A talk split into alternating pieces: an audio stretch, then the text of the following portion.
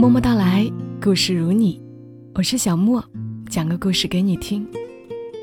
刘墨文有本书叫《特别不浪漫》，书刚出来的那会儿，就有听友要我读里面姑妈的故事，因为长，一直搁置着。昨天我发现这个故事哪怕只讲一段，也已经很感人了，就决定今天来和大家读一段。姑妈，爸爸十几岁的时候，爷爷就去世了。前一晚睡下，第二天就没醒来。脑血栓走向不是很好看，他平躺在东北特有的火炕中间。直到午饭的时辰过了许久，他都没有起床。旁边坐着的七个孩子，克制又冲动地观望着自己的父亲。他们强忍着自己的难过，直到第一个孩子哭出了声音，所有人就都获得了释放。这第一个哭的孩子，就是我大姑。爷爷生前是机关干部，因为收入还好，所以即使家里人多，日子也还过得去。等他去世后，家中便迅速败落下来。奶奶没有经济来源。下面的几个孩子又太小，嗷嗷待哺。我爸爸行四，上面有两个哥哥，一个姐姐，下面有两个弟弟，一个妹妹。儿子们都想扛起男人的责任。大伯去了松原采石油，隔三差五的寄钱回来。二伯在爷爷生前就已经定好去当兵，部队没有什么油水。只能偶尔托人带回些衣物。男丁中，接下来就是我爸爸，他夹在中间，尴尬地寻找自己的身份。低头向下，他看见了眼泪汪汪的弟弟妹妹。向上看，他身高又不够顶到家里的梁。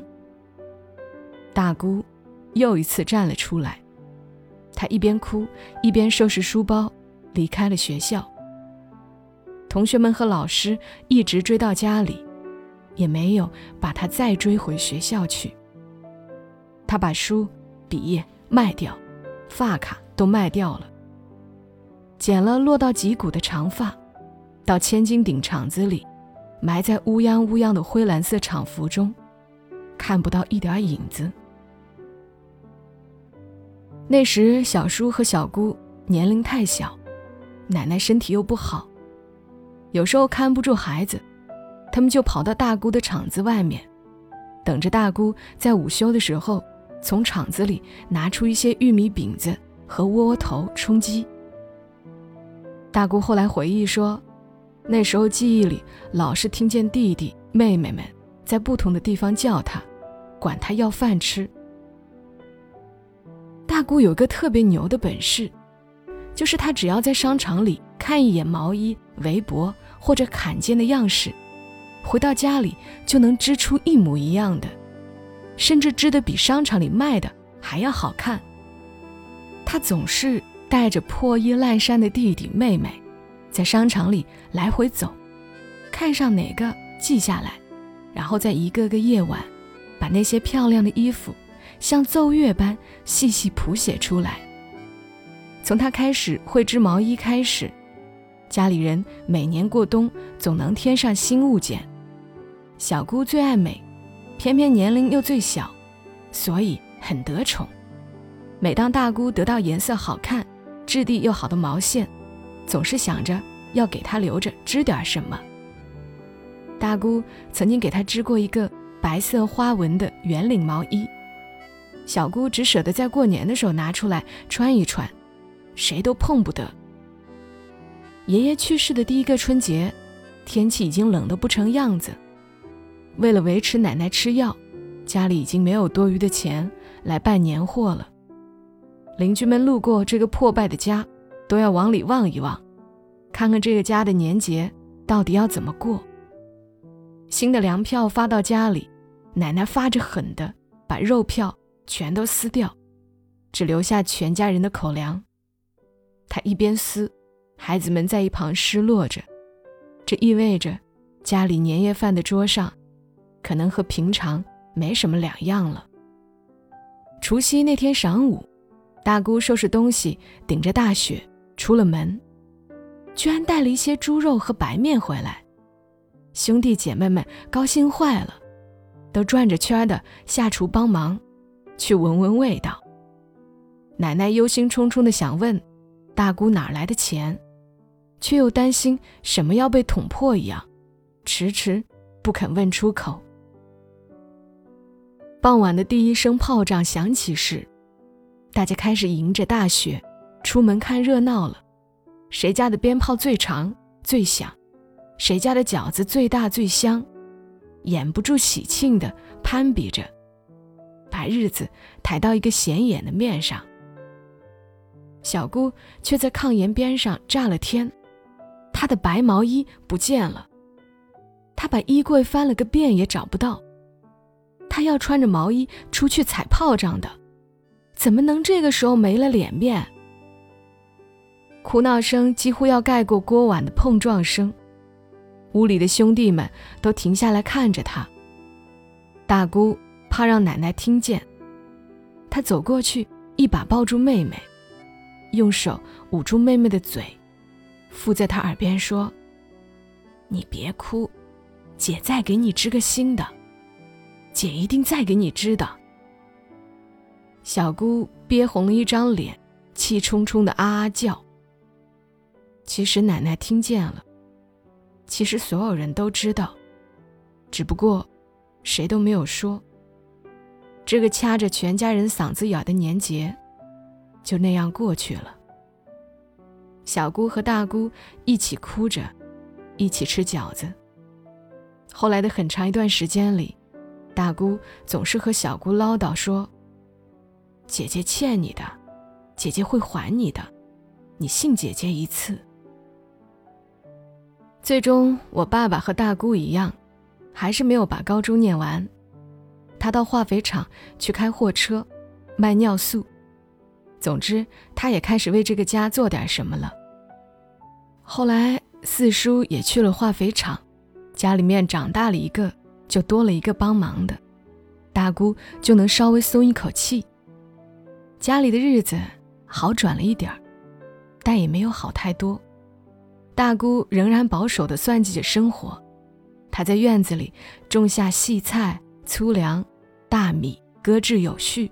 房顶破了，他一个人上房去补。全家的生活都握在他柳枝一般纤细的手中。忽然有一天。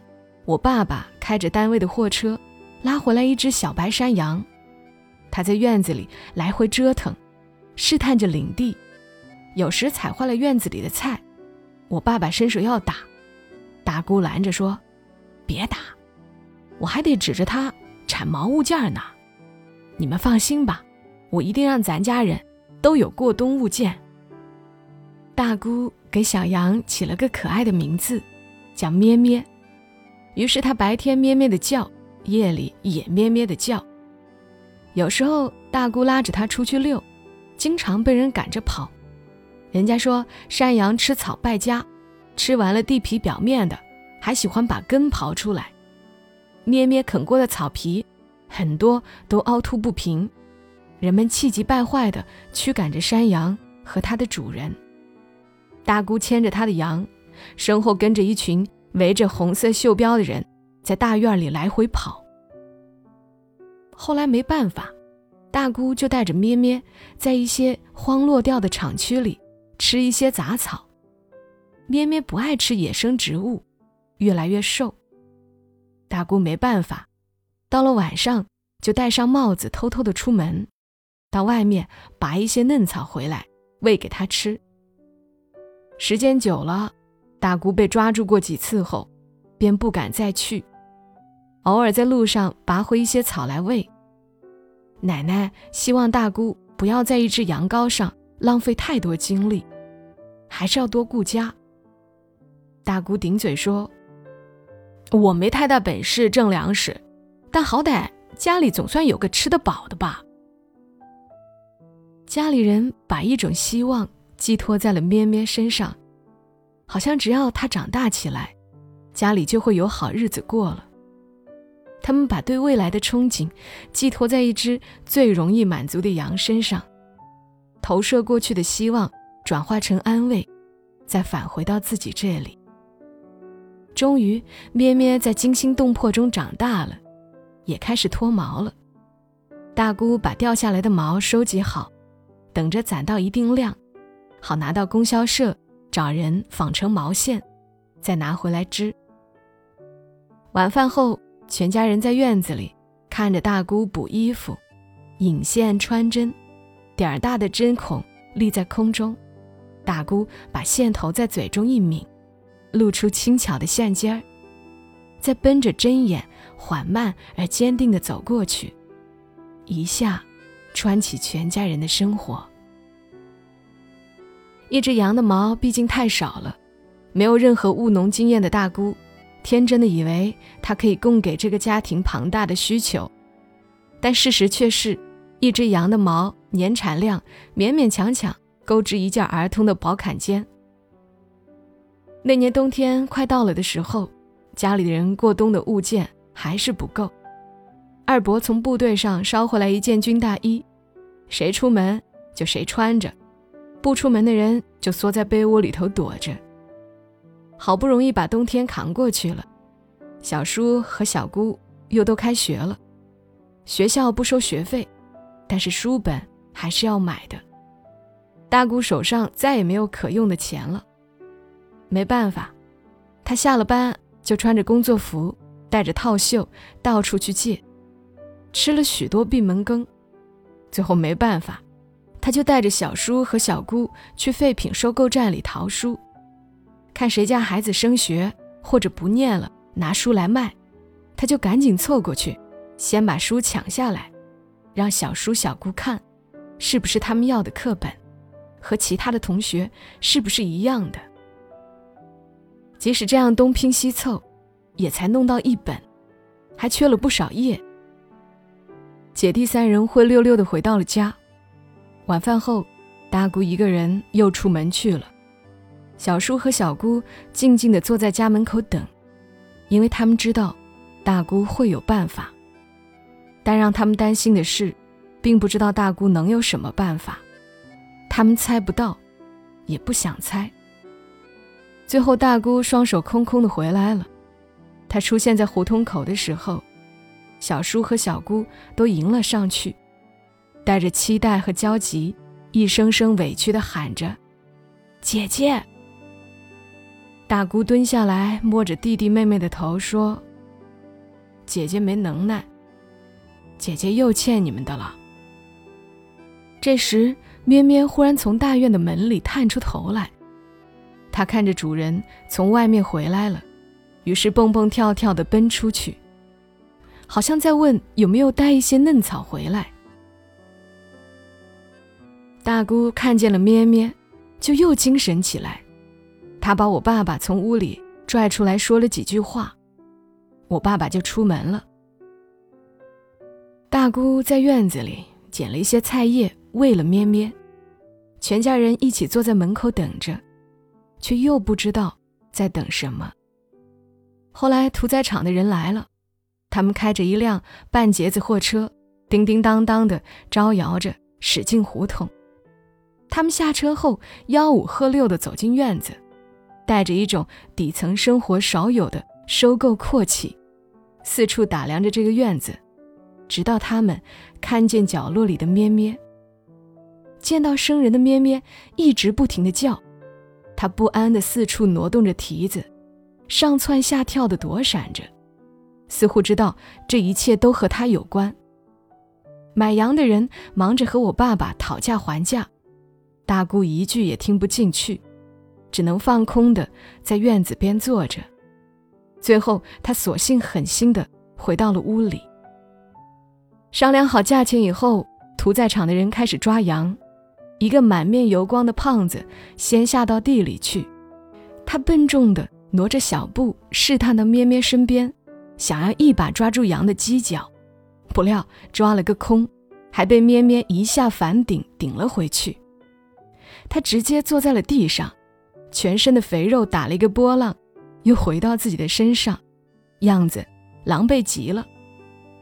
院子里爆发出持久的嘲笑声，这当中，并没有我的家人。胖子的同事在收获意外的欢乐之后，又意料之中的嘲讽了他。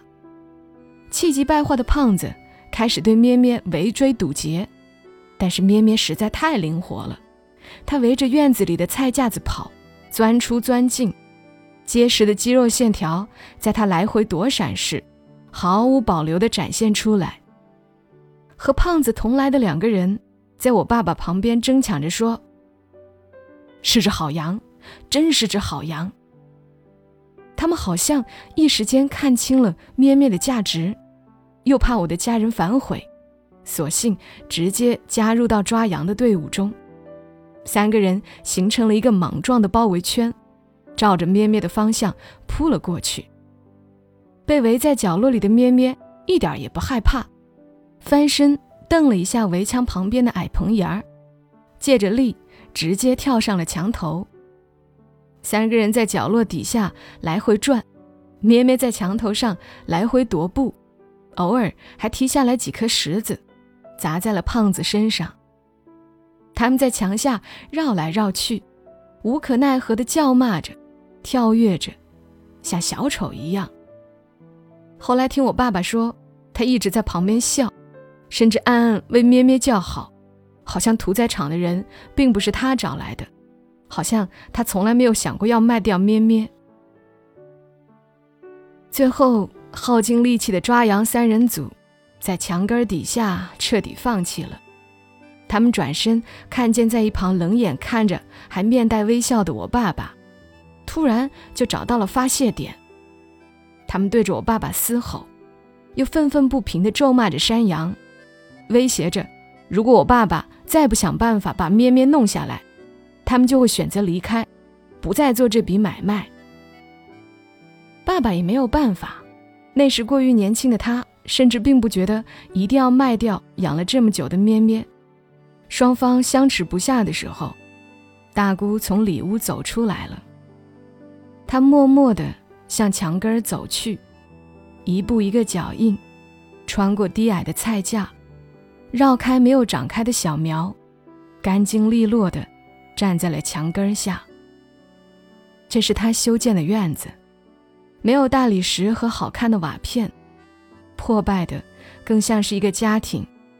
没有人比他更熟悉这里。大姑站在墙根底下，头发一丝不乱，好像刚刚梳理过。她微微举起双手。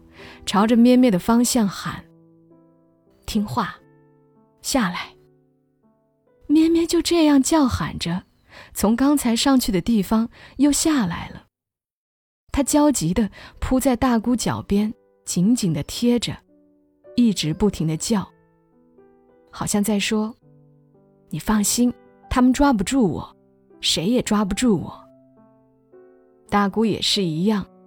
沿着刚才走进院子的轨迹，又一路走了出来，小心翼翼地沾带着最少的泥土和最重的脚步。他走了出来，后面跟着咩咩，无比信任着大姑的咩咩，无论大姑走到哪儿，他都会在后面一直跟着，直到咩咩跟着大姑走到院门外，他也丝毫没有任何察觉。大姑把咩咩哄上了货车，在车上找了根绳子拴好咩咩，然后下了车，搬上了挡板，就一个人走回到院子里去，留下身后惊恐着喊叫的咩咩。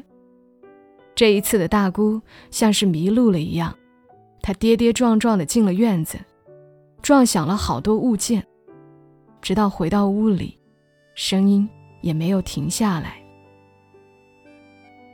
胖子把钱交给我爸爸以后，三个人上了车，心满意足地走了。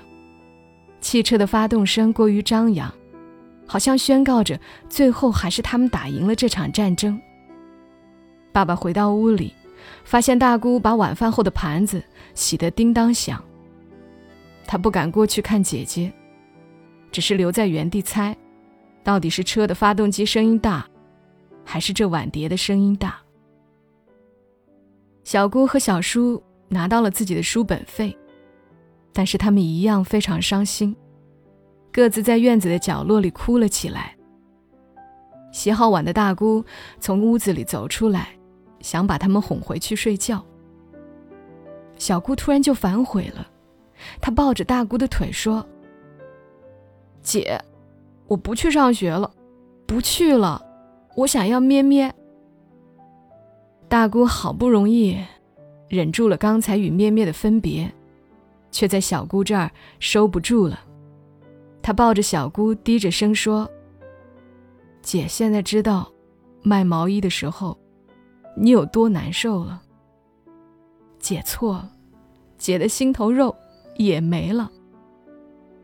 这是大姑修建的院子，没有大理石和好看的瓦片，没有了跳跃的白色和动听的叫声，它仍然破败的像是一个家庭。弟弟妹妹上学以后，大姑就松了一口气，但她还是怕弟弟妹妹在学校被欺负或者吃不好。有时她闲着，就中午跑回家做点吃的，送到学校去。自己的午饭就在路上边走边吃解决掉。那时的小叔比小姑早懂事，如果大姑今天不送饭，他就跑到学校旁边的小树林里找一些野果吃，省下午饭的那几毛钱。二十世纪七十年代，结核病曾一度闹得人心惶惶，学校里组织大家接种卡介苗。小叔和小姑以为疫苗要很多钱，说什么也不打。某一天晚上，大姑给他们送午饭，小叔忽然闹胃疼，可能是因为长时间不规律的饮食所导致的胃病，疼得让他难以忍受。偏偏又在这时候，老师和大姑说了小叔拒打疫苗的事情，对弟弟妹妹近乎病态的关心，让大姑瞬间就崩溃了。他背起弟弟，一路跑到医院就诊输液，又重新接种了疫苗，这颗心总算放下了。虽说没事儿了，但大姑还是不肯让小叔沾地。她用自己瘦弱的后背背起同样瘦弱的小叔，两个人并在一起，像一个人，默默向家里走去。在医院不远处。有一个西瓜摊，来往探病陪护的人们围在这里挑西瓜。摊主掰开一个瓜，声音清脆的，让人一听就觉得是沙瓤的，颗粒般的晶莹，让人远看都觉得肯定汁甜可口。大姑路过时，小叔扭着头看了一会儿瓜摊，吞咽了许多口水。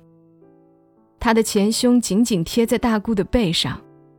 信号传达到大姑那里后，大姑停下来，顿了一下。她转身看了看瓜摊，又不好意思的低下头，慢慢往前挪动。走着走着，大姑就开始哆哆嗦嗦的喘气，心里非常不舒服。后来大姑说，她口袋里是有一些钱的，只是当时舍不得，实在是舍不得。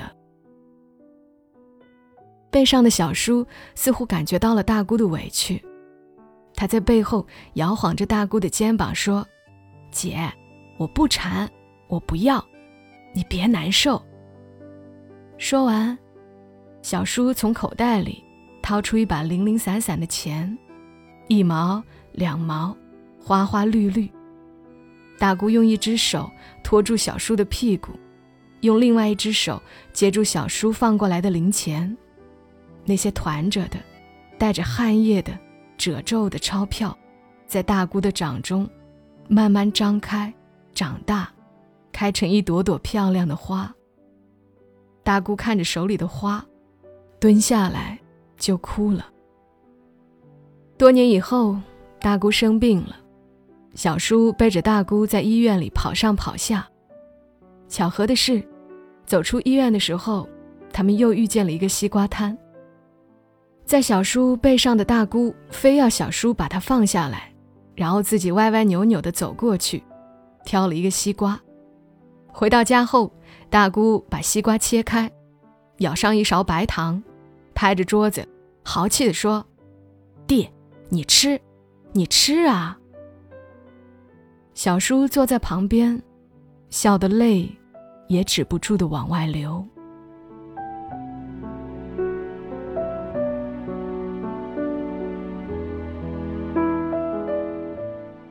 刚的故事来自于作者刘墨文，和他笔下以往的故事一样，充满温情和感动。其实，关于姑妈的故事，在他的书《特别不浪漫》这本书当中还有三篇。如果感兴趣的话，大家可以去买这本书，特别不浪漫，每个故事都充满温情。嗯，照例还要推荐一下刘墨文其他的书，他最近的书是一本长篇，请你记住我。之前的另外一本是我在最温暖的地方等你，三本书都很好看。这里是在喜马拉雅独家播出的《默默到来》，我是小莫，周三、周六的晚间。在这里讲个故事给你听。今天这期节目是补上周六，因为我生病没有来得及更新的节目。也希望能够在节目评论区看到你的故事。如果想看节目文稿，记得关注“默默到来”的公众号，“默默到来”的全拼幺二七幺二七。另外，我的微博是小莫幺二七幺二七，也可以在新浪微博上找到我。多一点关联，不容易失联哈。那今天就陪伴大家到这儿吧，愿你也好眠。小莫在深圳，和你说晚安。